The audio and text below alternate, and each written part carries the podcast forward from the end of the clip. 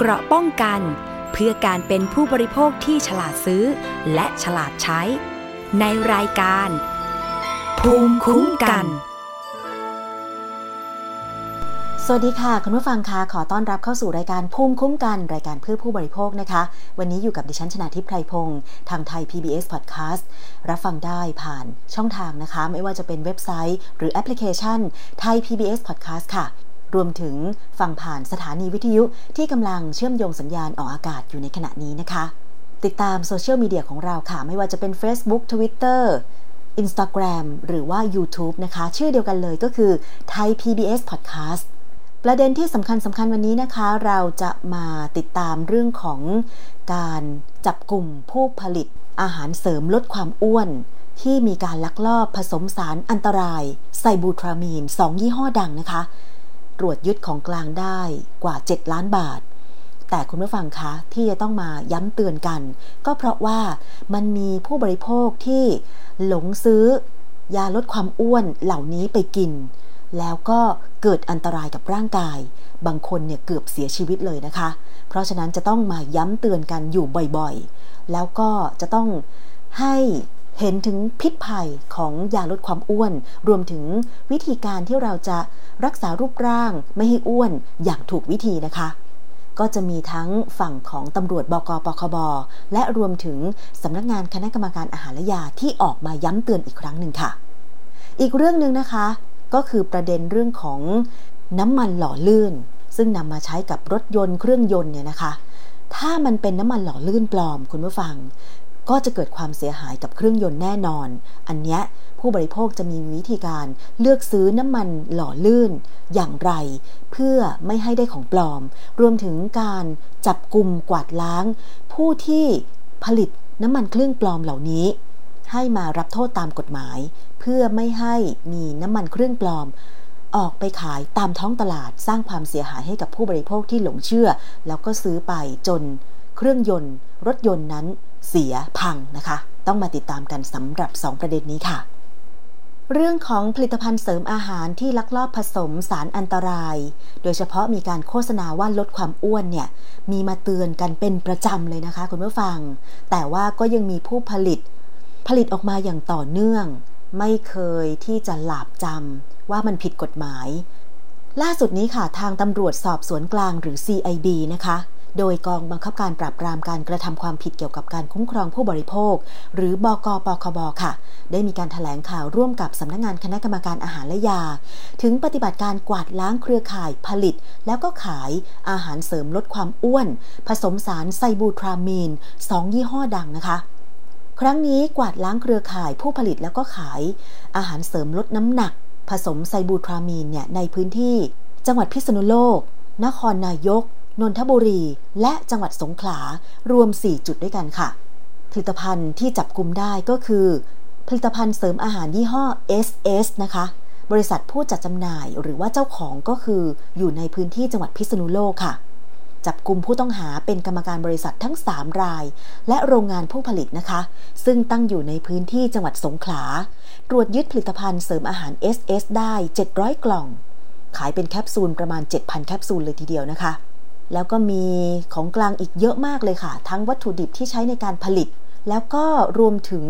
ผงที่เป็นวัตถุดิบ 25 กิโลกรัม และกาแฟฉลาก ระบุว่าช่วยลดน้ำหนักอีก 2,700 ซอง รวมมูลค่ากว่า 3 ล้านบาทนะคะ อีกยี่ห้อหนึ่งที่จับได้ก็คือผลิตภัณฑ์ เสริมอาหารยี่ห้อ r e f i s Me โดยมีสถานที่ผลิตก็คือบริษัทลาพรีมฟาร์มาซูติคอลจำกัด อยู่ที่จังหวัดนครนายกนะคะ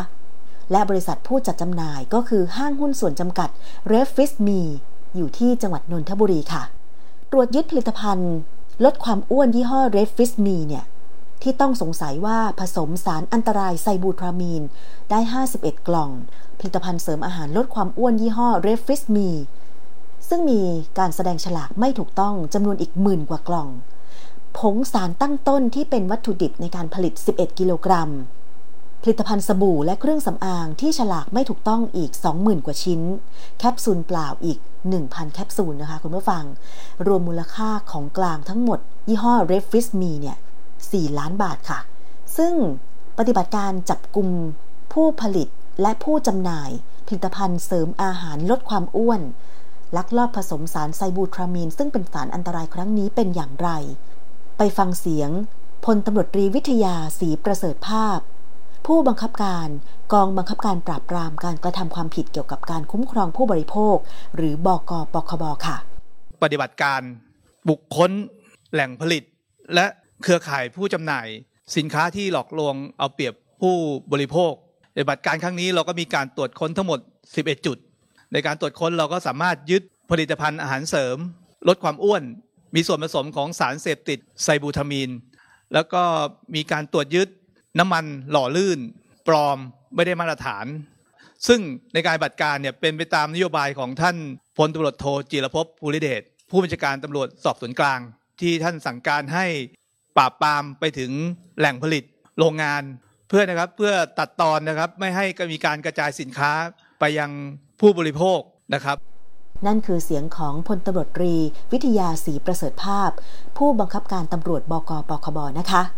แต่ว่ารายละเอียดการจับกลุ่มครั้งนี้เป็นอย่างไร พร้อมทั้งโทษตามกฎหมายเนี่ยต้องไปฟังเสียงตำรวจชุดจับกลุ่มตำรวจจากกองกำกับการ 4 บกปคบค่ะ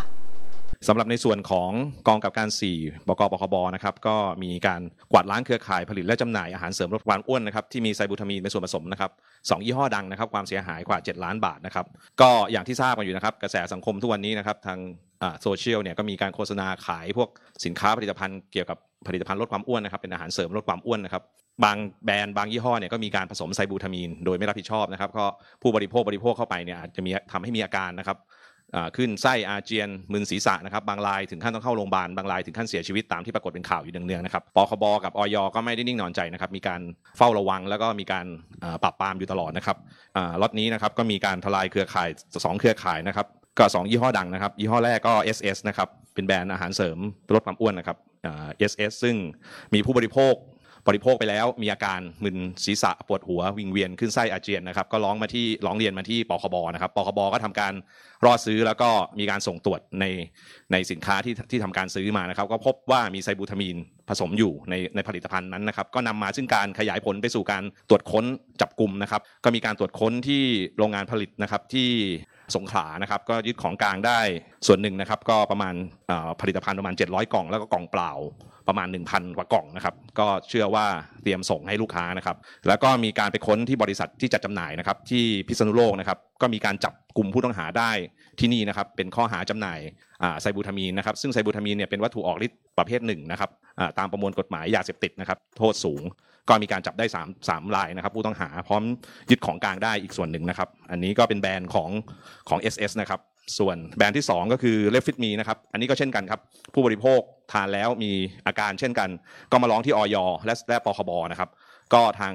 ออยก็มีการสั่งซื้อผลิตภัณฑ์นี้แล้วก็ส่งตรวจ ก็ปรากฏว่าล็อตที่ส่งตรวจมาก็มีไซบูทามีนเป็นส่วนผสมเช่นกันนะครับ ก็นำมาซึ่งการร่วมกันขยายผลตรวจค้น 2 ที่เหมือนกันนะครับ คือที่ผลิต อยู่ที่นครนายกนะครับ ก็พบสารตั้งต้น พบวัตถุที่วัตถุดิบที่ต้องใช้ในการผลิตนะครับ แล้วก็ผลิตภัณฑ์เสริมอาหารยี่ห้อเลฟิตมีเนี่ยจำนวนหนึ่งนะครับ แล้วก็ไปตรวจค้นที่สถานที่จัดจำหน่ายนะครับที่นนทบุรี ก็พบอีกเป็นสินค้ายี่ห้อนี้อีกหมื่นฝากล่องนะครับ แล้วก็ผลิตภัณฑ์อื่น ๆอีกนะครับ ซึ่ง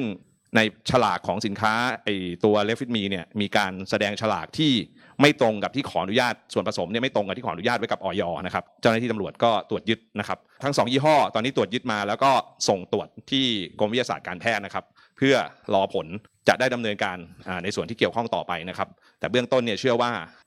มีไซบูทามีนเป็นส่วนประกอบส่วนผสมนะครับ การกระทำความผิดของผลิตภัณฑ์พวกนี้นะครับ ฐานผลิตกระฐานจำหน่าย วัตถุออกฤทธิ์ประเภทหนึ่งเนี่ยโทษสูงนะครับ โทษจำคุกตั้งแต่ 1 ปีถึง 15 ปี ปรับตั้งแต่ 2 0 0 0 0 0 ถึง1ล้าน5แสนบาทนะครับ นั่นคือเสียงของตำรวจชุดจับกลุ่มกองกำกับการ 4 กองบังคับการปราบปรามการกระทำความผิดเกี่ยวกับการคุ้มครองผู้บริโภค จะเห็นได้ว่าจริง ๆ แล้วทางตำรวจเอง ก็มีการทำงานเชิงรุกนะคะ ถ้ามีผู้บริโภคแจ้งเข้าไป ที่สายด่วนของบกปคบก็คือ 1135 เนี่ย ก็ต้องมีการวางแผน มีการล่อซื้อกวาดล้างนะคะ โดยเฉพาะผลิตภัณฑ์ที่มันเป็นอันตรายกับผู้บริโภคเนี่ย คือ เขาก็อยากได้เงินอย่างเดียวนะ ผู้ผลิตใช่ไหมคะ แล้วก็ผู้บริโภคบางคนที่อาจจะไม่ทันยังคิดว่า ถ้ากินยาลดความอ้วนเข้าไปเนี่ยคือมันไม่มียาไหนที่จะสามารถลดความอ้วนได้ นอกจากเราจะต้องเลือกกินอาหาร เลือกบริโภคอาหาร ออกกำลังกาย ดูแลสุขภาพตัวเอง กินแต่ของที่ดีมีประโยชน์ คือบางคนไม่ได้คิด หรือคิดน้อยเกินไป แล้วก็อยากจะหาทางลัด เร่งด่วนเพื่อให้ตัวเองมีหุ่นดีโดยเฉพาะสาวๆ คือหุ่นดีเพื่อว่าแต่งตัวสวย คือบางคนอยากจะหุ่นดีแต่ว่าไม่ได้จำกัดการกิน คือกินตามใจปาก อย่างเช่น กินเวลาสี่ห้ามื้อ กินแล้วไม่ออกกำลังกาย และบางคนระบบเผาผลาญเนี่ยไม่เหมือนคนอื่น ถึงแม้ว่าจะอายุยังน้อยแต่ว่าร่างกายไม่ค่อยได้เผาผลาญ คือไม่ได้ขยับตัวเอง เพราะฉะนั้นก็เลย นำมาซึ่งผลกระทบถ้าเกิดว่าไปเลือกซื้อผลิตภัณฑ์ที่โฆษณา โอ้อวดเกินจริง ว่าลดความอ้วนได้ ซึ่งมันไม่จริง เพราะฉะนั้นเราจะไปฟังเสียงย้ำเตือนประชาชน ว่าการเลือกซื้อผลิตภัณฑ์เสริมอาหารทางสื่อออนไลน์ที่อวดอ้างสรรพคุณเกินจริงมากิน เพื่อหวังผลลดความอ้วนเสี่ยงอันตรายมาก ๆ ถึงแก่ชีวิตได้ และทางสำนักงงานคณะกรรมการอาหารและยา หรืออยไม่เคยอนุญาตให้มีการโฆษณายาลดความอ้วนนะคะ ไปฟังเสียงของเภสัชกรวีรชัย นนวชัย รองเลขาธิการคณะกรรมการอาหารและยาค่ะในเบื้องต้นทางสำนักงานคณะกรรมการอาญาก็ต้องขอขอบคุณทางกองบังคับการปราบปรามการกระทำผิดเกี่ยวกับ ผู้บริโภคนะครับกองบัญชาการสอบสวนกลาง ที่ได้กรุณา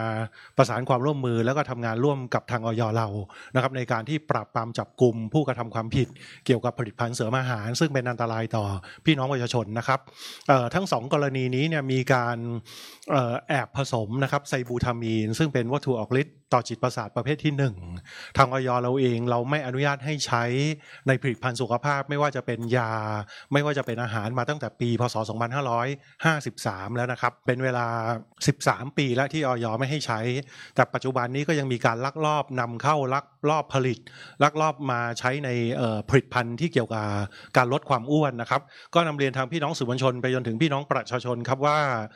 ที่ออยไม่ให้ใช้ไซบูทามีน เพราะว่ามีอันตรายมีผผลข้างเคียงค่อนข้างสูง ถ้าหากใช้โดยไม่ถูกต้องโดยในเฉพาะในเรื่องของขนาดการรับประทานนะครับก็จะมีผลต่อสุขภาพสำหรับท่านที่เป็นโรคหัวใจอยู่เดิม ความดันโลหิตสูงอยู่เดิม ถ้ารับประทานก็จะยิ่งอาการหนักเข้าไป เพราะฉะนั้นสองกรณีนี้มีเหตุตั้งต้นมาจากว่ามีผู้รับประทาน ผลิตภัณฑ์เสริมอาหารเกี่ยวกับการลดความอ้วน และมีการลักลอบปลอมปนใส่เข้าไป โดยรู้เท่าไม่ถึงการนะครับ แล้วก็เลยมีการเสียชีวิตกันมีการเจ็บหนักกันไปนะครับเพราะฉะนั้นอันนี้ก็เป็นหน้าที่ของทางสำนักงานคณะกรรมการยา แล้วก็ทางเจ้าหน้าที่ตำรวจ ในการที่จะต้องดูแลความปลอดภัยของพี่น้องประชาชนนะครับในการที่จะสืบหาผู้กระทำความผิด ตามที่ท่านเห็นคงเครือข่ายเชื่อมโยงเนี่ยนะครับเขามีการย้ายจังหวัดกันนะครับ ผู้ผลิตผู้ผลิตอยู่สงขลาผู้จัดจำหน่ายอยู่พิษณุโลกหนึ่งเครือข่าย อีกเครือข่ายหนึ่งผู้ผลิตอยู่นครนายก ผู้จำหน่ายอยู่นครปฐมนะครับเดี๋ยวนี้เขาทำข้ามจังหวัดส่งส่งสารเคมีกันไปส่งสารเคมีกันมานะครับเพราะฉะนั้นในส่วนของการดำเนินคดีก็อยากจะเรียนกับพี่น้องประชาชนนะครับแล้วก็พี่น้องสื่อมวลชนว่าทางเจ้าหน้าที่รัฐเราเอง ไม่ว่าจะเป็นสำนักงานคณะกรรมการยาเจ้าหน้าที่ตำรวจจะพยายามอย่างสุดความสามารถในการดำเนินการ ปราบปรามจับกลุ่มนะครับผู้กระทำความผิดนะครับ แต่อย่างไรก็ตามก็ต้องฝากทางพี่น้องประชาชนด้วยว่าท่านต้องช่วยเหลือตัวเองด้วย ดูแลตัวเองด้วยนะครับ วันนี้ทางออยยืนยันครับว่า ไม่มีอาหารเสริมชนิดใดที่มีสรรพคุณในการลดความอ้วน ลดความอยากอาหารทำให้ท่านมีน้ำหนักไม่เกินนะครับ วันนี้ออยย้ำนะครับ ผลิตภัณฑ์เสริมอาหารที่เขาโฆษณาอวดอ้างสรรพคุณ หรือว่าโฆษณาในสื่อโซเชียลมีเดียหรือทางช่องทางต่างๆ ว่า สินค้าของเขาผลิตภัณฑ์เสริมอาหารของเขาสามารถลดความอ้วนได้ผ่านออยแล้วนะครับ ไม่จริงนะครับ ส่วนหนึ่งก็คือไม่ไม่ได้ขออนุญาตออยเลย อีกส่วนหนึ่งก็คือขออนุญาตออยแต่ไม่ได้ขอเป็นยาลดความอ้วน หรือผลิตภัณฑ์เสริมอาหารลดความอ้วน คือมีออยแต่ว่าไม่ได้สรรพคุณในการลดความอ้วนนะครับเพราะฉะนั้นวันนี้ทางออยก็ย้ำว่า ถ้าหากมีผลิตภัณฑ์เสริมอาหารใดนะครับที่เขาโฆษณาว่าสำหรับลดน้ำหนักลดความอ้วน พี่น้องประชาชนโปรดอย่าซื้อ และได้โปรดแจ้งข่าวให้กับทางบกปคบ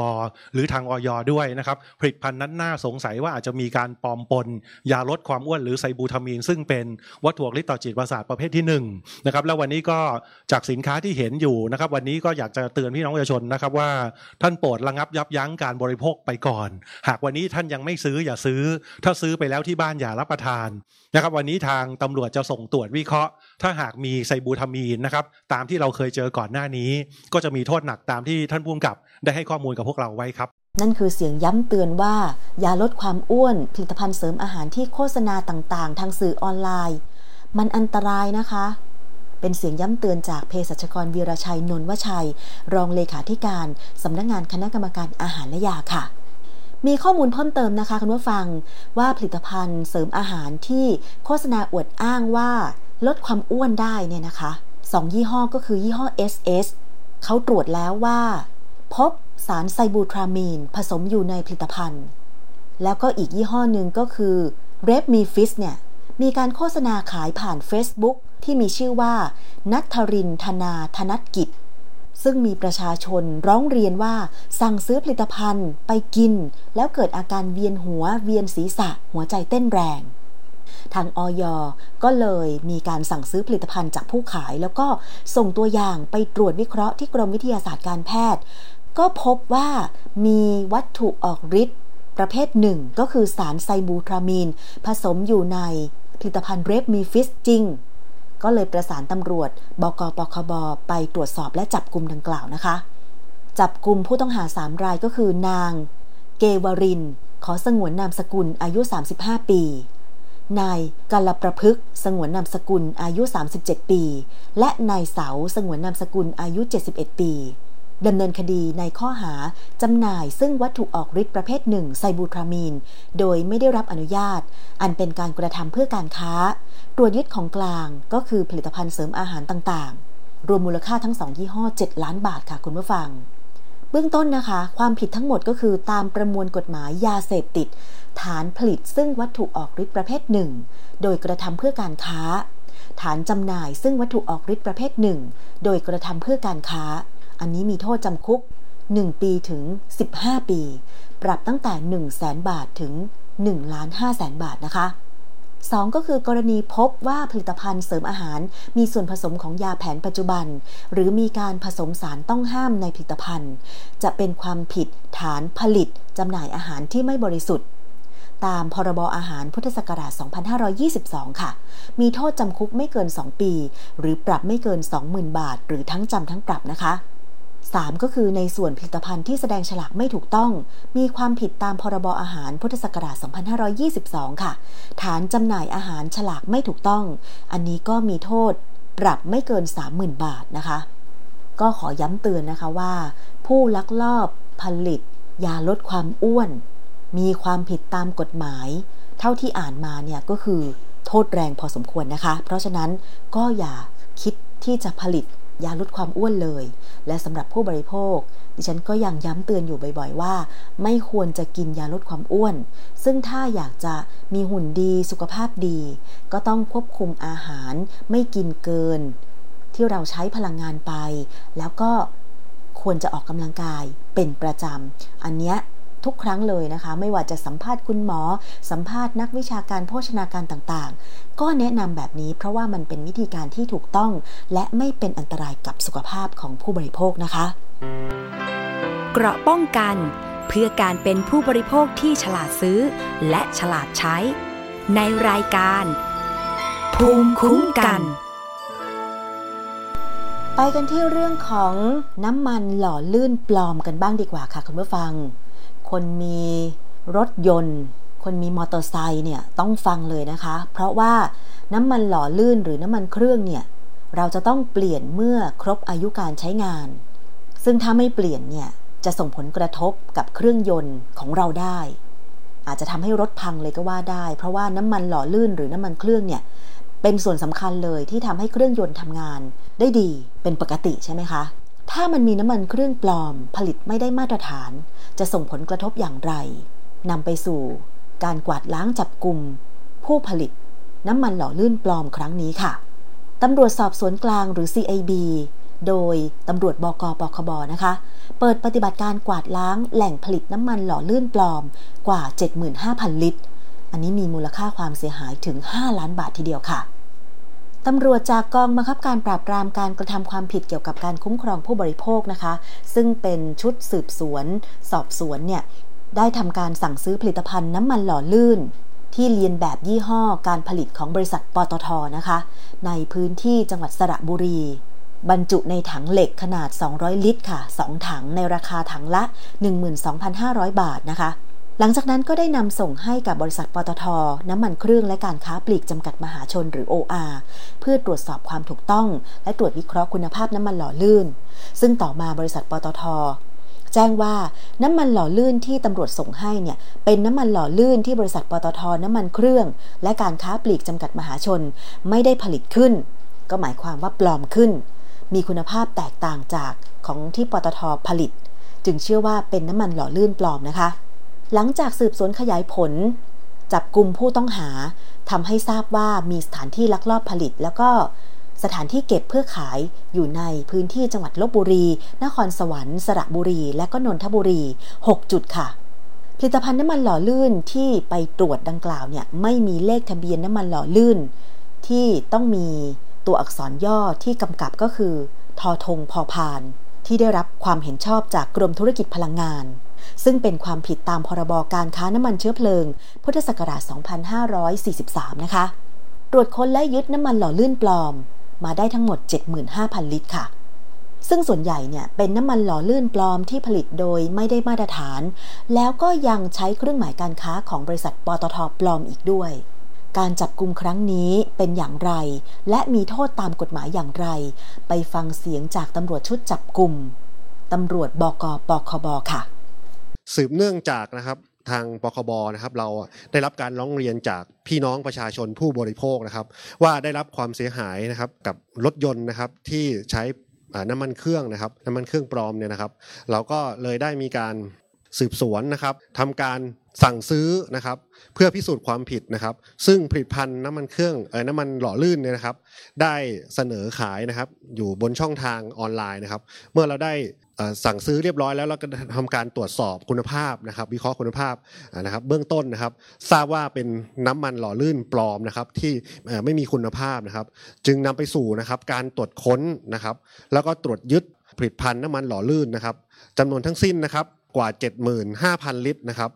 มูลค่าความเสียหายนะครับกว่า 5 ล้านบาทนะครับ เราได้ตรวจค้นนะครับในพื้นที่นะครับทั้งโรงงานและแหล่ง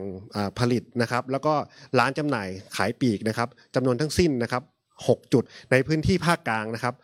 จังหวัดสระบุรี จังหวัดลบบุรี นครสวรรค์นะครับนนทบุรีนะครับ ภายใต้ ลิตภัณฑ์นะครับของปตทที่มีการปลอมนี่นะครับ เราจึงได้ประสานงานไปที่ทางปตทเพื่อทำการตรวจสอบ ปรากฏว่าผลิตภัณฑ์นี้นะครับทางปตทเนี่ยแจ้งว่าไม่ได้ไม่ได้ผลิตขึ้นมา แล้วก็น้ำมันหล่อลื่นที่ทำการตรวจพิสูจน์ในเบื้องต้นเนี่ยไม่ได้คุณภาพนะครับผมสำหรับความผิดนะครับในการปลอมน้ำมันหล่อลื่นนะครับ ก็จะมีโทษจำคุกไม่เกิน 3 ปีนะครับ ปรับไม่เกิน 3 0 0แสนบาทนะครับ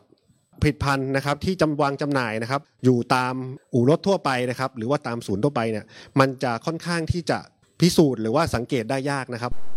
นั่นคือปฏิบัติการ กวาดล้าง น้ำมันเครื่องปลอม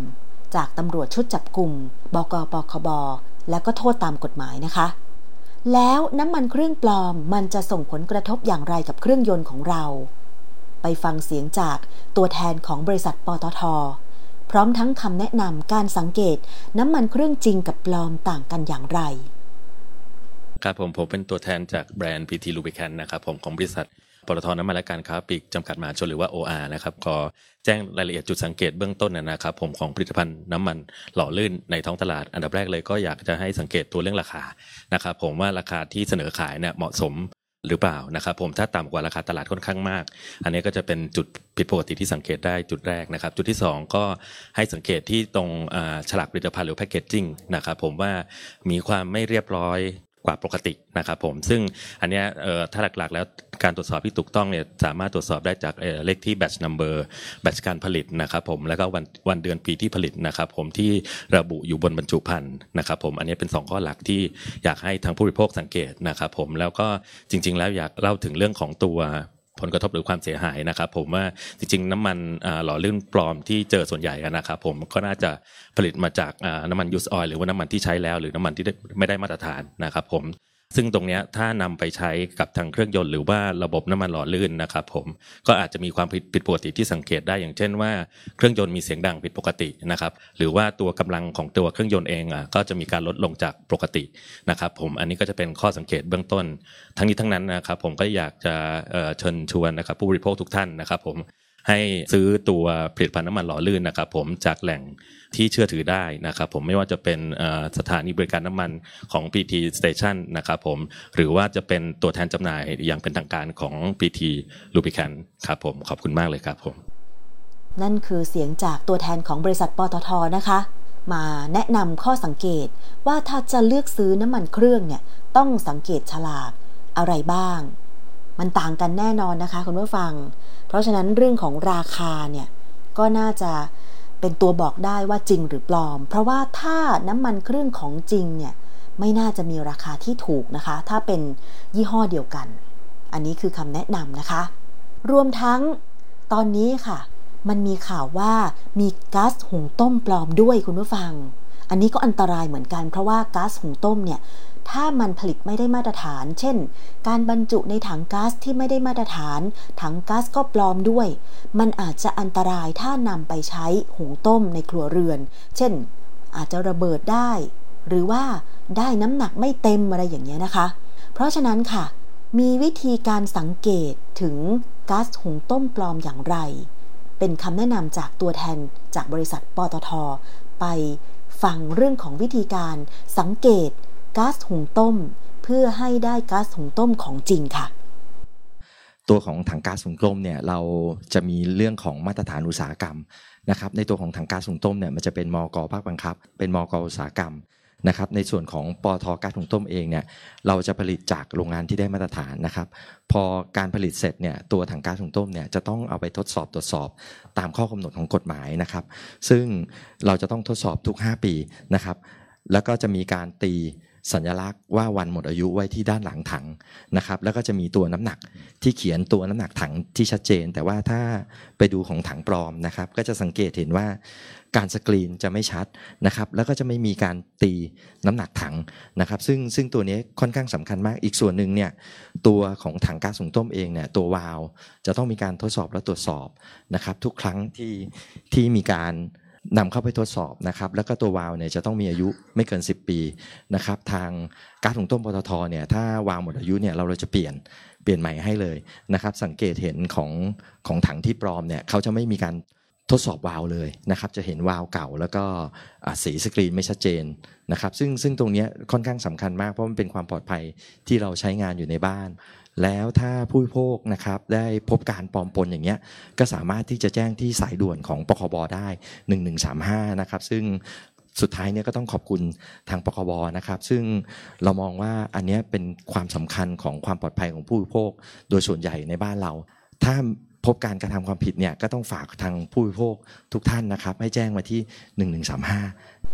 นั่นคือเสียงของตัวแทนจากบริษัทปตทนะคะ แนะนำวิธีการสังเกตการเลือกซื้อถังก๊าซหุงต้ม เพื่อไม่ให้ได้ของปลอมนะคะ คุณผู้ฟัง อันนี้สำคัญค่ะ เพราะว่า ดิฉันเชื่อว่า ทุกครัวเรือนเนี่ยมีการใช้ก๊าซหุงต้ม อยู่แล้ว ส่วนใหญ่เนี่ยเราก็จะสั่งจากร้านก๊าซหุงต้มในพื้นที่ ซึ่งเราก็รู้จักกันอยู่แล้ว แต่บางครั้งค่ะ มันก็มีเหมือนกันที่แอบลักลอบ คือผู้ขายปลีกที่เราไปสั่งซื้อเนี่ยรู้เท่าไม่ถึงการ อาจจะไปสั่งซื้อก๊าซหุงต้ม จากคนที่ปลอมขึ้นมาก็ได้ อันนี้เราไม่รู้จริง ๆ เพราะฉะนั้นก็ต้องมีวิธีการสังเกตว่า ทั้งก๊าซมันจะต้องสังเกตยังไง ก็ฟังจากการแนะนำของตัวแทนจากบริษัทปตทไปนะคะ เพราะฉะนั้นก็ต้องอ่านฉลากแล้วก็ต้องรู้จักผู้ขายด้วยส่วนหนึ่งเหมือนกันค่ะ เพื่อความปลอดภัยในการใช้ถังก๊าซหุงต้มนะคะ เกราะป้องกัน เพื่อการเป็นผู้บริโภคที่ฉลาดซื้อ และฉลาดใช้ ในรายการ ภูมิคุ้มกัน ไปที่เรื่องต่อไปค่ะคุณผู้ฟัง จากที่เคยมีการนำเสนอนะคะ ว่ามีผู้บริโภคเนี่ยร้องเรียนไปเกี่ยวกับเรื่องของราคาตั๋วเครื่องบินในช่วงเทศกาลอย่างเช่นในพื้นที่จังหวัดภูเก็ต ซึ่งเป็นจังหวัดท่องเที่ยวเนี่ย แพงไม่สมเหตุสมผล เพราะว่าบางคนที่อยู่ในพื้นที่ที่อาจจะไม่ได้จองตั๋วเครื่องบินล่วงหน้าเป็น 6 เดือนหรือปีหนึ่งเนี่ยนะคะ แล้วมีธุระเร่งด่วนจะต้อง ไปทำธุระในพื้นที่ เช่นภูเก็ต ในช่วงเวลาใกล้ๆเทศกาลอย่างเช่นใกล้ๆเทศกาลคริสต์มาสอะไรอย่างเงี้ยเขามีความจำเป็น แต่ว่าพอจองเครื่องบินไปแล้วเนี่ย โหราคามันแพง ที่มีการแชร์กันบอกว่าสายการบินหนึ่ง ส้นทางบินกรุงเทพภูเก็ตจองเมื่อ ใกล้ ๆ วันคริสต์มาส 2566 ที่ผ่านมาเนี่ยเที่ยวเดียวนะคะ 6,885 บาท ก็เลยมีการตั้งข้อสังเกตว่าแบบนี้มันแพงเกินจริงไหม พอมีการกระจายข่าวกันแบบนี้เนี่ยก็เลยเกิดคำถามว่า การคุมราคาสายการบินเนี่ยเป็นหน้าที่ของสถาบันการบินพลเรือนใช่หรือไม่ แล้วมีวิธีการคิดราคาตั๋วเครื่องบินอย่างไร หลายคนก็บอกว่า คุณก็ต้องจองล่วงหน้าแต่เนิ่นๆสิสามเดือน 6 เดือนปีหนึ่งแต่บางคนคุณผู้ฟังมีบ้านอยู่ในพื้นที่ จังหวัดท่องเที่ยวยอดนิยม เช่นภูเก็ตกระบี่ เชียงใหม่ คือบางครั้งเนี่ยมันจำเป็นที่จะต้องเดินทางเร่งด่วน เช่นญาติเสียชีวิตบ้าง แม่เข้าโรงพยาบาลบ้าง คือไม่ได้ plan ล่วงหน้า ก็เลยมีความจำเป็นต้องบินด่วนอย่างเงี้ยแล้วราคามันแบบเที่ยวเดียว 6,800 บาทเนี่ย คุณผู้ฟังกรุงเทพภูเก็ต มันก็ดูเหมือนไม่สมเหตุสมผลใช่ไหมคะ หลังจากมีการนำเสนอไปครั้งก่อนนะคะ ในรายการภูมิคุ้มกัน ดิฉันได้สอบถามไปทางสำนักงาน การบินพลเรือนหรือ CAAT ค่ะ ซึ่งทางฝ่ายประชาสัมพันธ์ของ CAAT เนี่ยก็ได้ส่งข้อมูลเกี่ยวกับเรื่องของการกำหนดราคา ตั๋วเครื่องบิน เป็นบทความ มาถึงดิฉันนะคะ ดิฉันขอนำมาถ่ายทอดในรายการภูมิคุ้มกัน เพื่อให้คุณผู้ฟังได้รับทราบกันสำนักงงานการบินพลเรือนบอกว่า การจองตั๋วเครื่องบินแต่ละครั้งหลายคนอาจใช้เวลานานเพื่อหาตั๋วราคาที่คุ้มค่ามากที่สุด ยิ่งจองล่วงหน้านนานเท่าไหร่ ก็ยิ่งได้ตั๋วราคาประหยัด หรือถ้าตัดสินใจช้าเพียงเล็กน้อยก็อาจได้ราคาที่เพิ่มขึ้นสูงเป็นเท่าตัวเลย เรียกได้ว่าราคาตั๋วเครื่องบินขยับขึ้นขึ้นลงลงอยู่ตลอดเวลา แล้วอะไรคือเหตุผลที่ทำให้ตั๋วเครื่องบินในหนึ่งเที่ยว มีราคาต่างกันสำนักงงานการบินพลเรือนมีคำตอบว่าตั๋วเครื่องบินถูกกำหนดราคาด้วยหลัก Dynamic Pricing ก็คือการตั้งราคาแบบยืดหยุ่น ซึ่งเป็นวิธีการที่สายการบินทั่วโลกนำมาใช้ ราคาตั๋วเครื่องบินสามารถเปลี่ยนแปลงไปตามปัจจัยต่างๆ โดยเฉพาะปริมาณความต้องการในการบินของผู้โดยสารในแต่ละช่วงเวลา และระดับการแข่งขันของสายการบินในแต่ละเส้นทาง สายการบินก็จะนำปัจจัยเหล่านี้ค่ะมาพิจารณาร่วมกับต้นทุนการให้บริการ ก่อนนำมากำหนดเป็นราคาตั๋วแต่ละที่นั่ง โดยในหนึ่งเที่ยวบินจะมีราคาตั๋วที่แตกต่างกัน ไล่ระดับราคาเป็นขั้นบันได หรือเรียกว่า Fair Class ซึ่งกลไกทางการตลาดนี้เองทำให้สายการบินสามารถตั้งราคาตั๋วโดยสารในหลายระดับ ช่วยให้ประชาชนเข้าถึงบริการได้มากขึ้น อธิบายเพิ่มเติม Fair Class คือกลไกการตั้งระดับราคาขายตั๋วเครื่องบิน ราคาตั๋วจะมีกี่ระดับขึ้นอยู่กับการบริหารรายได้ ของแต่ละสายการบิน เช่น สายการบินต้นทุนต่ำอาจมีการส่งเสริมการขาย ด้วยการปล่อยตั๋วโปรโมชั่นที่มีราคาถูกออกมาก่อน แต่ตั๋วราคานี้จะมีจำนวนจำกัด เมื่อตั๋วราคาถูกขายหมดไป ราคาตั๋วก็จะขยับสูงขึ้นตามระดับความต้องการของการซื้อ และต้นทุนค่าบริการที่สายการบินตั้งไว้ แต่นี่เป็นเหตุผลที่ทำให้การจองตั๋วเครื่องบิน ในระยะเวลากระชั้นชิด กับวันที่ต้องการเดินทาง มักจะเหลือตั๋วราคาแพงนั่นเอง จากพฤติกรรมการซื้อตั๋วเครื่องบิน ก็แบ่งผู้โดยสารออกเป็น 2 กลุ่มใหญ่ๆ กลุ่มแรกเรียกว่า leisure traveler ก็คือกลุ่มผู้โดยสารที่ต้องการเดินทางท่องเที่ยวนะคะ กลุ่มนี้เนี่ยเขาบอกว่าจะมีความอ่อนไหวต่อราคาตัว๋ว และมักจะวางแผนการเดินทางล่วงหน้าเพื่อซื้อตั๋วราคาถูก กลุ่มที่ 2 คือกลุ่ม business traveler ก็คือกลุ่มผู้โดยสารที่เดินทางเพื่อทำธุรกิจหรือทำงาน กลุ่มนี้จะซื้อตั๋วก่อนเดินทางไม่นาน มักต้องการตั๋วที่มีความยืดหยุ่น อย่างเช่น สามารถเปลี่ยนแปลงวันเดินทางได้ ยกเลิกการเดินทางโดยไม่ต้องเสียค่าใช้จ่ายเพิ่มเติม ซึ่งตั๋วที่มีราคาสูงก็จะตอบโจทย์กลุ่มผู้โดยสารกลุ่มนี้นะคะ บทความยังบอกว่าต้องยอมรับว่าหลังสถานการณ์โควิด -19 ระบาด คลี่คลายลงเนี่ยมีปริมาณความต้องการเดินทางภายในประเทศสูงขึ้น มีทั้งนักท่องเที่ยวต่างชาติ นักท่องเที่ยวไทย ในขณะที่สายการบินก็ยังฟื้นตัวได้ต่ำกว่าระดับการให้บริการในปี 2562 ทำให้ไม่สามารถเพิ่มเที่ยวบิน และตั๋วที่นั่งเพื่อรองรับปริมาณความต้องการได้เพียงพอ จึงเกิดสถานการณ์ที่ผู้โดยสารหลายคน ต้องซื้อตั๋วที่นั่งใบท้ายๆที่มีราคาสูง โดยเฉพาะในช่วงวันหยุดยาว ซึ่งที่ผ่านมานะคะ ทางสำนักงงานการบินพลเรือนแห่งประเทศไทย ก็ได้เร่งกระบวนการอนุมัติ อนุญาตให้สายการบิน สามารถจัดการอากาศยานเพิ่มเติมให้รวดเร็วขึ้น และผ่อนปรนระเบียบที่เกี่ยวข้อง เพื่อให้สายการบินสามารถจัดหาอากาศยานมาบินเพิ่มเติมและทันต่อความต้องการของผู้โดยสารได้ และเพื่อเป็นการคุ้มครองสิทธิผู้โดยสาร และควบคุมไม่ให้ค่าโดยสารสูงเกินไป โดยเฉพาะช่วงที่มีประชาชนเดินทางกันมากๆเนี่ยนะคะ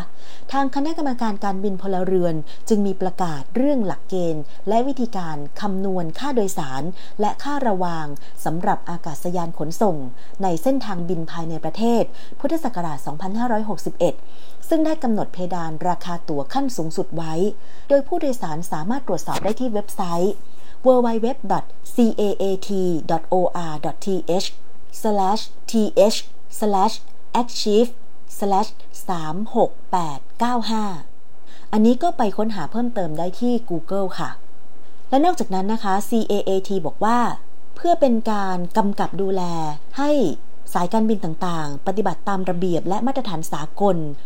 มีบทบาทในการติดตามตรวจสอบราคาค่าโดยสารเครื่องบิน ไม่ให้เกินเพดานที่กำหนด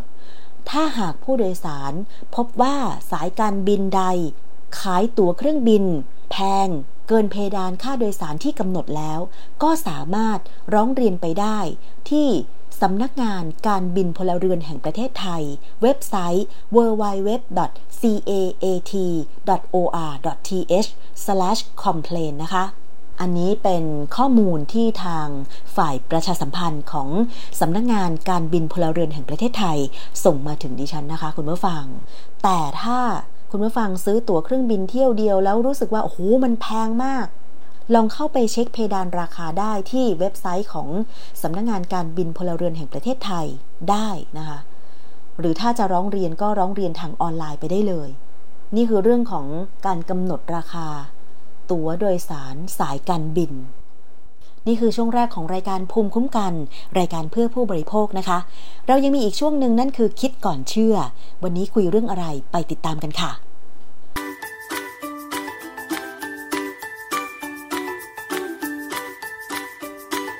ช่วงคิดก่อนเชื่อ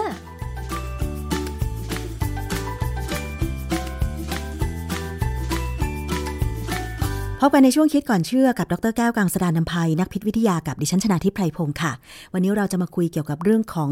สีผสมอาหารนะคะ เคยสังเกตไหมคะว่าอาหารหลาย ๆ อย่างเนี่ย สีสันมันสวย มันน่ากิน อย่างแถวบ้านดิฉัน แถวอำเภอแม่ทาลำพูนเนี่ยนะคะ จะมีไก่ทอดอยู่ แถวแถวสถานีรถไฟทาชมพู เป็นต้นตำรับเลย ลักษณะเด่นของไก่ทอดที่นี่ก็คือว่า มันจะมีสีส้ม ซึ่งเขาใช้สีผสมอาหาร ลงไปผสมตอนทอดด้วย สีมันก็จะน่ากินอะนะคะ ลองนึกย้อนไปว่ามีเมนูอะไรบ้างที่เขาใช้สีผสมอาหาร อย่างแรกที่นึกได้ก็คือ ชาเย็นพวกนี้แหละ เพราะว่ามันเคยมีเสียงเล่าลือนะคะแล้วก็เป็นข่าวตามสื่อสังคมออนไลน์บอกว่า มีชาไทยยี่ห้อดังเนี่ย มีรสชาติหอมหวานอร่อย อันเนี้ยเขาลือกันว่าใส่สีผสมอาหารสีส้ม แต่ว่ามันก็มีข่าวออกมาอีกว่า ชายี่ห้อนี้ไม่สามารถนำออกไปขายที่ต่างประเทศได้ เพราะว่ามีการระบุไว้บนฉลากว่าสำหรับใช้หรือว่าขายภายในประเทศเท่านั้น ก็เลยมีข้อข้องใจว่า เพราะอะไรถึงไม่สามารถเอาชายี่ห้อนี้ออกไปขายนอกประเทศได้ เป็นเพราะข่าวลือที่ว่ามีการใช้สีผสมอาหาร ช่วยเพิ่มสีชาให้ดูน่าดื่มมากขึ้นหรืออย่างไรนะคะ เรื่องนี้เราจะไปถามกับอาจารย์แก้วถึงงานวิจัยต่างๆ เรื่องของสีผสมอาหารด้วยค่ะ อาจารย์คะ การใช้สีผสมอาหาร บางครั้งมันก็ทำให้อาหารดูน่ากิน หรือว่าเครื่องดื่มน่าดื่มได้นะคะ เรื่องนี้เป็นยังไงคะ เกี่ยวกับชายี่ห้อนี้ที่ไม่สามารถนำไปขายที่ต่างประเทศได้อะค่ะความจริงไม่ใช่นำไปขายต่างประเทศไม่ได้เขาขายได้เขาส่งออกด้วยนะฮะเหรอคะแต่เอ่อชนิดที่ส่งออกเนี่ยเขาไม่ใส่สี ถ้าเขาจะส่งออกไปขายที่สหรัฐอเมริกาเนี่ยเขาใส่สีได้ แต่ถ้าส่งไปยุโรปเนี่ยเขาเขาจะไม่ใส่สีเหตุที่ไม่ใส่สีเนี่ยไม่ใช่ว่ายุโรปถึงกับห้ามสีที่เขาใส่นะค่ะแต่ยุโรปไม่สบายใจกับสีที่เขาใส่ เพราะฉะนั้นขั้นตอนมันจะยุ่งยากประเด็นก็คือว่า สีพวกเนี้ยในบ้านเราเนี่ยก็มีใช้นะเราไม่ได้ห้ามใช้อย่างชาที่มีปัญหาเนี่ยนะ ผมก็เคยไปหยิบมาดูตอนนั้นเนี่ย ปกติผมจะดื่มชาของบริษัทใหญ่จากฝรั่งนะ ปรากฏว่าหลังๆเนี่ยเขาเลิกทำชาขายเขาไปขายแต่กาแฟ ก็เลยต้องไปมองดูชาไทยที่เป็นชาทรีนวันปรากฏว่าใส่สีหมดเลย ผมก็เลยตัดสินใจว่าเลิกเลิกกินดีกว่า หาชาจีนที่ชงแล้วกลิ่นหอมๆหน่อย ค่อยเติมนมข้นลงไปนะฮะค่ะ ปกติการชงชาเนี่ย ถ้าเป็นชาแบบเป็นใบแห้งๆ ก็คือมันไม่มีสีเนาะอาจารย์ มันก็จะเป็นสี ออกน้ำตาลน้ำตาล แต่ว่าการชงชาเย็นแล้วใส่นมลงไปเนี่ย การทำให้ชาเย็นมีสีส้มๆ นวลๆ มันก็น่าดื่ม แต่ทีนี้สีผสมอาหารที่มีใช้อยู่ในเมืองไทย มันมีกี่ชนิดคะอาจารย์ตอนนี้ที่เขาอนุญาตให้ใช้อะคะที่เขาใช้กันอยู่เนี่ยนะที่อย. ยอมไม่ขายให้ใช้เนี่ยก็จะมีสีแดงนะสีแดงเนี่ยก็จะมีที่เราเห็นบนฉลากคือ Ponceau 4R Carmoisine นะหรือว่าบางทีก็เรียกว่า Azorubine ก็ได้ และ Erythrosine ถ้าเป็นสีเหลืองเนี่ยจะมี Tartrazine Sunset Yellow FCF ไรโบฟลาวินสีเขียวจะมี Fast Green FCF ส่วนสีน้ำเงินก็มี Indigo Carmine นะแล้วก็ Brilliant Blue FCF คือสีพวกนี้เนี่ยยกเว้นไรโบฟลาวินเนี่ยจะเป็นสารสังเคราะห์ ถ้าไรโบฟลาวินนี่ก็เป็นสังเคราะห์เหมือนกัน แต่สังเคราะห์เลียนแบบธรรมชาติ เพราะว่ามันคือวิตามินตัวหนึ่งที่เรากินได้นะฮะไรโบฟลาวิน ค่ะ ที่อาจารย์พูดเรื่องสีต่างๆ ที่อนุญาตให้ใช้ผสมอาหารในไทย ทั้งสีแดง สีเหลือง สีน้ำเงิน สีเขียว มันเป็นสีประเภทไหนแล้วทำมาจากอะไรคะอาจารย์ ส่วนใหญ่เนี่ยเป็นสีสังเคราะห์มาจากสารที่เราเรียกว่าเอโซไดเอโซไดเนี่ยคือสีย้อมผ้า แต่พอเขาทำให้เป็นอนุพันธ์เนี่ยบางชนิดเนี่ยก็จะละลายน้ำได้ คือสีย้อมผ้าเนี่ยส่วนใหญ่จะละลายน้ำไม่ดี มันจะไปติดพวกเส้นใยสังเคราะห์ได้ดี นะฮะทีนี้พอทำให้ละลายน้ำแล้วเนี่ยก็ต้องมีการทดสอบว่ามีความปลอดภัยหรือมีความเสี่ยงต่อการเกิดพิษแค่ไหน ซึ่งที่ผ่านมาเนี่ยสีพวกที่เราอนุญาตเนี่ยก็ผ่านการประเมินความความเสี่ยงมาแล้วค่ะแต่ถามว่าการประเมินความเสี่ยงเนี่ยบอกว่าปลอดภัยร้อยเปอร์เซ็นต์ไหมไม่ใช่ฮะคือถ้าใครเรียนพิวิทยาเนี่ยจะรู้เลยว่าสีพวกนี้เนี่ยไม่น่ากินหรอกเหตุผลก็คือว่าเป็นสารสังเคราะห์ ดังนั้นเนี่ยจะต้องถูกกำจัดด้วยระบบเอนไซม์ในตับ ตับไต หรือแม้กระทั่งลำไส้เนี่ย เราจะกำจัดสีพวกนี้ได้มีวิธีการนะแต่ว่าถ้าเป็นกรณีของตับเนี่ยสีพวกเนี่ยเมื่อถูกกำจัดเนี่ยขณะเดียวกันเขาจะกระตุ้นระบบเอนไซม์ในตับที่กำจัดเขาเนี่ยให้สูงขึ้นเอนไซม์กลุ่มนี้คือไซโตโครม P450 เนี่ยเป็นเอนไซม์ที่ทำงานมีผลเกี่ยวกับยา เกี่ยวกับสารอื่น ๆ อีกหลายอย่างโดยเฉพาะกรณีของยาเนี่ยการที่เอนไซม์ถูกกระตุ้นด้วยสีให้สูงขึ้นเนี่ยบางครั้งก็ไม่ดีนะ คือมันทำให้ยาเนี่ยถูกกำจัดเร็วขึ้นออกฤทธิ์น้อยลงค่ะ อาจารย์คะสีผสมอาหารที่มีการอนุญาตให้ใช้ในไทยที่อาจารย์บอกว่า จริง ๆ มันก็คือสีเคมีนั่นแหละ แล้วก็เอามาผ่านขั้นตอนกระบวนการผลิตเพื่อให้มีความปลอดภัย แสดงว่า ที่เราเข้าใจกันสีผสมอาหารที่อนุญาตให้ขายทั้งขายแบบเป็นซองๆ เอาไปใช้ในบ้าน หรือสีผสมอาหารในอุตสาหกรรมอาหารในไทยนี่คือ ส่วนมากก็เป็นสีเคมีทั้งนั้นเลยใช่ไหมคะ ไม่ใช่สีจากพืชผักธรรมชาติใช่ไหมคะอาจารย์ ไม่ใช่เลย ถ้าสีจากพืชผักธรรมชาติ จะไม่ค่อยอยู่ตัวนะฮะจะสลายตัวง่ายหน่อย แล้วก็แพงเพราะฉะนั้นเนี่ยถ้าเป็นไปได้เนี่ยถ้าเรากินอาหารที่ใส่สีธรรมชาติ ซึ่งแม่ค้าบอกว่าเนี่ยมาจากสีธรรมชาติเขา เอาขมิ้นมาทำอะไรเงี้ย ก็ถือว่าดูปลอดภัยนะ แต่สีมันจะไม่สวยเท่าสีสังเคราะห์คือสีสังเคราะห์เนี่ยกินเข้าไปครั้งสองครั้งไม่ได้เป็นไรเท่าไหร่หรอกมันมีความความทนที่ที่เราจะเสี่ยงได้เนี่ยในระดับหนึ่งเขาศึกษามาแล้วในสัตว์ทดลอง แต่ถามว่ากินเป็นประจำดีไหมผมว่าไม่ดีโดยเฉพาะเด็กๆเนี่ยไม่ดีแน่เช่นลูกอมลูกอมหรือลูกกวาดอะไรก็ตามเนี่ยที่เป็นสีน่ะอันนี้เป็นสีสังเคราะห์หมด แล้วไม่ควรจะให้เด็กกิน ก็จะให้เด็กกินขนมหวานถ้าไม่กลัวฟันผุนะผมว่าอมท็อฟฟี่ของไทยๆดีกว่าท็อฟฟี่กะทิอะไรก็ตามที่เป็นสีน้ำตาลธรรมชาติอะค่ะ อาจารย์คะ ถ้าอย่างนั้นถึงแม้ว่าเขาจะประเมินความปลอดภัยในการใช้สีผสมอาหารแล้ว แต่เราก็ไม่ควรที่จะกินอาหารที่ใส่สีผสมอาหารบ่อยๆ ไม่ว่าจะเป็นอาหารหวานอาหารคาว พวกท็อฟฟี่ต่างๆ มันมีงานวิจัยอะไรไหมที่ศึกษาถึงผลกระทบสีผสมอาหารที่เกิดขึ้นในมนุษย์หรือสิ่งมีชีวิตอะคะอาจารย์ คือผลกระทบแบบที่เป็นอันตรายชัดๆเนี่ยมันมันไม่มีเนี่ยนะแต่มีบางครั้งเนี่ยที่เขาพบว่าสีบางอย่างเนี่ยอาจจะทำให้เด็กเกิดลักษณะที่เราเรียกว่า hyperactive ซึ่งก็มีการขัดแย้งกันนะว่า ไม่ใช่ไม่เป็นหรอกสรุปเนี่ยมันยังไม่มีข้อมูลชัดเจนเลยว่าก่อปัญหา hyperactive คืออาการยังไงคะอาจารย์ hyperactive ก็คือ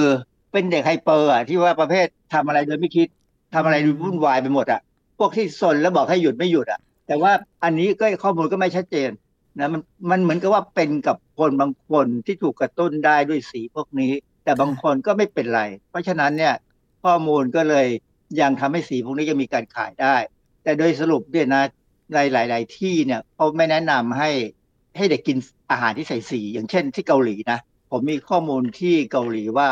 ตอนเนี้ยเกาหลีใต้เนี่ยออกประกาศห้ามการใช้สีสังเคราะห์ในอาหาร 14 ชนิด เพื่อให้เป็นไปตามรัฐบัญญัติพิเศษของเขาเนี่ยที่ให้ความสำคัญในการบริโภคอาหารที่ปลอดภัยสำหรับเด็ก อาหารที่ห้ามใส่สีเนี่ยก็เป็นพวกลูกกวาดช็อกโกแลตนมไอศครีมซีเรียลบิสกิตคุกกี้เครื่องดื่มคาร์บอเนตเครื่องดื่มจากผักและผลไม้และขนมปังค่ะ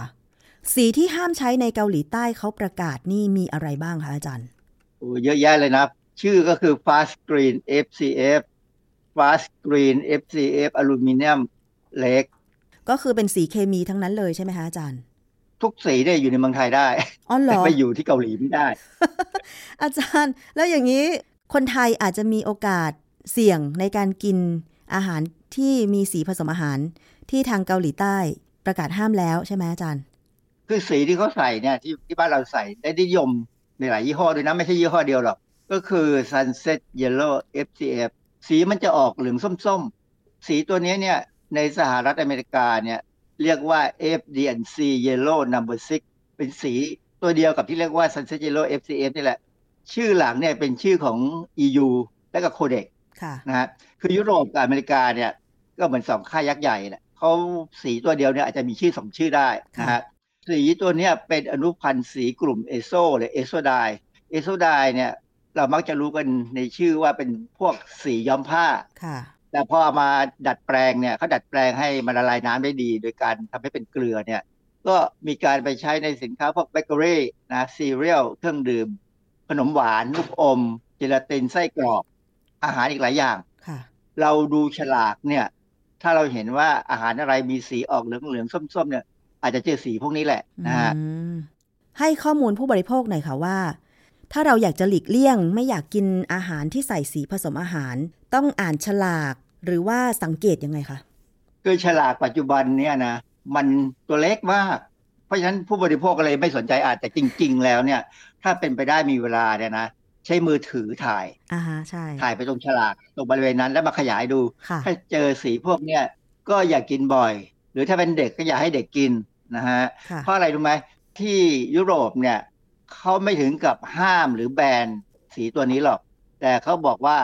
อาหารบางอย่างเนี่ยห้ามใส่โดยเฉพาะอาหารเด็กอืมนะฮะเขาเป็นห่วงเรื่องอะไรคะอาจารย์ ที่ยุโรปเนี่ยเขากังวลไม่อยากให้ใช้ Sunset Yellow FCF เนี่ยเพราะว่ามันเป็นอนุพันธ์ซัลเฟตของสีชื่อซูดานวัน เจ้าซูดานวันเนี่ยมันเป็นสีย้อมผ้า เป็นสีย้อมผ้าสีแดง สีส้ม มีการเอามาแอบใช้ในซอสพริกก็มีในพริกป่นเก่าๆ ในผงกะหรี่ผงเครื่องเทศเนี่ยนะของอย่างต่างประเทศเนี่ยบางทีมันเก่ามากเขาก็เติมสีพวกนี้ลงไปทำให้มันดูสีสวยขึ้นใช่ไหมความจริงสุดานวันเนี่ยก็ไม่ถึงกับอันตรายร้ายแรงหรอก มันเป็นสีที่เขาคลาสสิฟายเขาจัดว่าเป็น IARC Category 3 Category 3 ของ IARC คือ ยังไม่ได้บอกว่าเป็นสารก่อมะเร็ง กับมนุษย์ค่ะแต่มีข้อมูล สีตัวเนี้มีข้อมูลว่าก่อกลายพันธุ์ในในการศึกษาได้หลอดทดลองค่ะมันก็เลยมีศักยภาพในการก่อปัญหา ทางยุโรปเนี่ยเขาก็กลัวว่าการที่ผลิต Sunset Yellow FCF มาจากซูดานวันเนี่ย มันอาจจะมีซูดานวันปนเปื้อนอยู่ค่ะ ซึ่งมันจะทำให้ก่อกลายพันธุ์ในมนุษย์ได้ใช่ไหมอาจารย์ ไม่ถึงกับบอกว่าเป็นแต่มีศักยภาพ มีข้อมูลบางการศึกษาเนี่ยนะเขาบอกว่าสีตัวเนี้ย สี Sunset Yellow FCF เนี่ย อาจจะทำให้เกิดอาการแพ้ได้ เหมือนกับคนที่แพ้ยาแอสไพริน ก็คือ คนที่แพ้แอสไพรินอยู่แล้วเนี่ย ถ้ามาเจอสีตัวเนี้ยก็อาจจะแพ้ไปด้วยนะทีนี้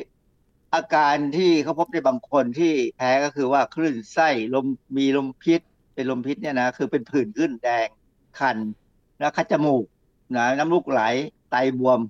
นะอันนี้เป็นลักษณะของการแพ้อาหารซึ่งบางทีเราไม่รู้หรอก แต่ว่าถ้าใครมีอาการแบบนี้ หยิบซองมาดูนะว่ามันมีสีตัวนี้ไหมถ้ามีก็แสดงว่ากินอาหารที่ใส่สีพวกนี้ไม่ได้แล้วล่ะอันตรายนะฮะเพราะฉะนั้นสีผสมอาหารคือมันทำให้อาหารสวยจริง แต่อาจจะก่อให้เกิดการแพ้ในบางคนได้ และ มันเป็นสารก่อกลายพันธุ์ ถ้าเกิดว่าสีชนิดนั้น มันทำมาจากสารเคมีบางตัวที่เขามีข้อมูลวิจัยในห้องปฏิบัติการแล้วว่า มันก่อกลายพันธุ์อาจจะมีโอกาสเสี่ยงทำให้เกิดแบ่งเซลล์ผิดปกติ แล้วก็เป็นมะเร็งได้ใช่ไหมคะอาจารย์ คือยังไม่มีข้อมูลชัดเจนอย่างนั้นนะแล้วก็ที่สำคัญคือ ปัจจุบันนี้ก็ยังไม่ถึงกับมีใครเป็นสปอนเซอร์ที่จะทดลอง ว่าสีตัวนี้อันตรายมาก เพราะว่าอย่างอเมริกาเนี่ย อเมริกาเขาศึกษาแล้วว่ามันไม่ก่อมะเร็ง ในสัตว์ทดลองในหนูเนี่ย แต่ว่าอันนี้ก็จบอยู่แค่นั้น อาหารและขนมอเมริกาเนี่ย ส่วนใหญ่ก็ใส่สีนะเราต้องดูให้ดีๆ มันเป็นการทำให้สินค้าเนี่ยมีความสม่ำเสมอในลักษณะที่แสดงออกค่ะซึ่งเป็นเรื่องสำคัญ มันเป็นเครื่องสำอางของอาหารนะก็เลยยังยอมใช้กันอยู่เขาบอกว่าถ้ามีใครเอาชา ยี่ห้อที่ผสมสีเหลืองนี่ ขึ้นเครื่องบินแล้วไปต่างประเทศเนี่ยมีสิทธิ์จะถูกตรวจที่ศุลกากรของประเทศนั้น แล้วมันจะยุ่งยากมากเลยเพราะเป็นอาหารที่เขาห้ามใช้ อย่างเกาหลีเนี่ยห้ามเอาเข้าไปเด็ดขาดอยู่แล้วนะฮะเขาก็บอกว่าบางคนเนี่ยติดรสชาติของชาบางยี่ห้อที่ที่ทำในเมืองไทยเนี่ยนะถ้าติดใช่ไหมอยากจะกิน ถ้าจะไปกินก็ให้ไปกินที่เมืองนอกคือไปซื้อที่เมืองนอก เพราะว่าที่เมืองนอกเนี่ยเขาอนุญาตเนื่องจากว่าไม่ได้ใส่สี แต่ถ้าเป็นคนที่นำ ชาผงพวกนี้หรือเป็นชาทรีนวันเพื่อจะไปชงที่เมืองนอกเนี่ย เจอเข้ามาไหลเนี่ยโดนคนและหน้าดูเลยนะมีเรื่องแน่เพราะว่าบางประเทศเนี่ยเขาเหมือนกับเอาของหนีภาษีหรือของผิดกฎหมายเข้าประเทศด้วยซ้ำอะจึงเป็นเรื่องที่แนะนำกันว่าอย่าเอาพวกทรีนวันเนี่ยขึ้นเครื่องบินไปเลยดีกว่า เพราะว่าเราก็ไม่รู้ว่าสินค้าไม่ว่าจะเป็นชาหรือกาแฟเนี่ยเติมสีไว้ขนาดไหนก็ไม่รู้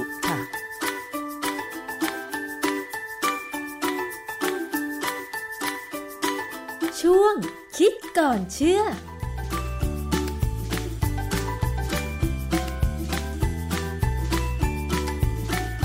นั่นคือคิดก่อนเชื่อ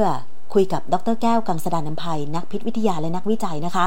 วันนี้กับเรื่องของชาเติมสีดีหรือร้าย คนไทยควรรู้ ต่อไปเวลาไปเลือกซื้อชามาชง หรือร้านค้าน้ำชาต่างๆ เนี่ย ก็อาจจะต้องเลือกกันนิดนึงนะคะว่า มันเป็นชาที่ เอ๊ผสมสีที่ดูเหมือนมันเข้มผิดปกติไหม เป็นสีที่เขามีการอนุญาตให้ใส่ในอาหารหรือเปล่า อันนี้เป็นห่วงจริง ๆนะคะ เพราะว่าบางคนเนี่ยดื่มชาเป็นประจำ ก็อยากจะให้พิถีพิถันในการเลือกชามาชงด้วยค่ะ ติดตามได้ในช่วงคิดก่อนเชื่อกับงานวิจัยต่างๆ ของผลิตภัณฑ์ สินค้าและอาหารในรายการภูมิคุ้มกันรายการเพื่อผู้บริโภคนะคะวันนี้ขอบคุณมากเลยสำหรับการติดตามรับฟัง ภูมิคุ้มกันรายการเพื่อผู้บริโภค มีข้อสงสัยหรือว่าอยากจะร้องเรียนปัญหาต่างๆ ติดตาม Facebook Twitter YouTube แล้วก็ TikTok ของไทย PBS Podcast ได้นะคะ ขอบคุณสำหรับการติดตามรับฟัง ดิฉันชนะทิพไพรพงศ์ต้องลาไปก่อน สวัสดีค่ะ ติดตามฟังรายการได้ที่เว็บไซต์ thaipbspodcast.com และ YouTube Thai PBS Podcast ฟังทางแอปพลิเคชัน Thai PBS Podcast Spotify Google Podcast Podbean SoundCloud และ Apple Podcast กดติดตามเป็นเพื่อนกันทั้ง Facebook Twitter Instagram และ YouTube ไทย PBS Podcast แค่ฟังความคิดก็ดังขึ้น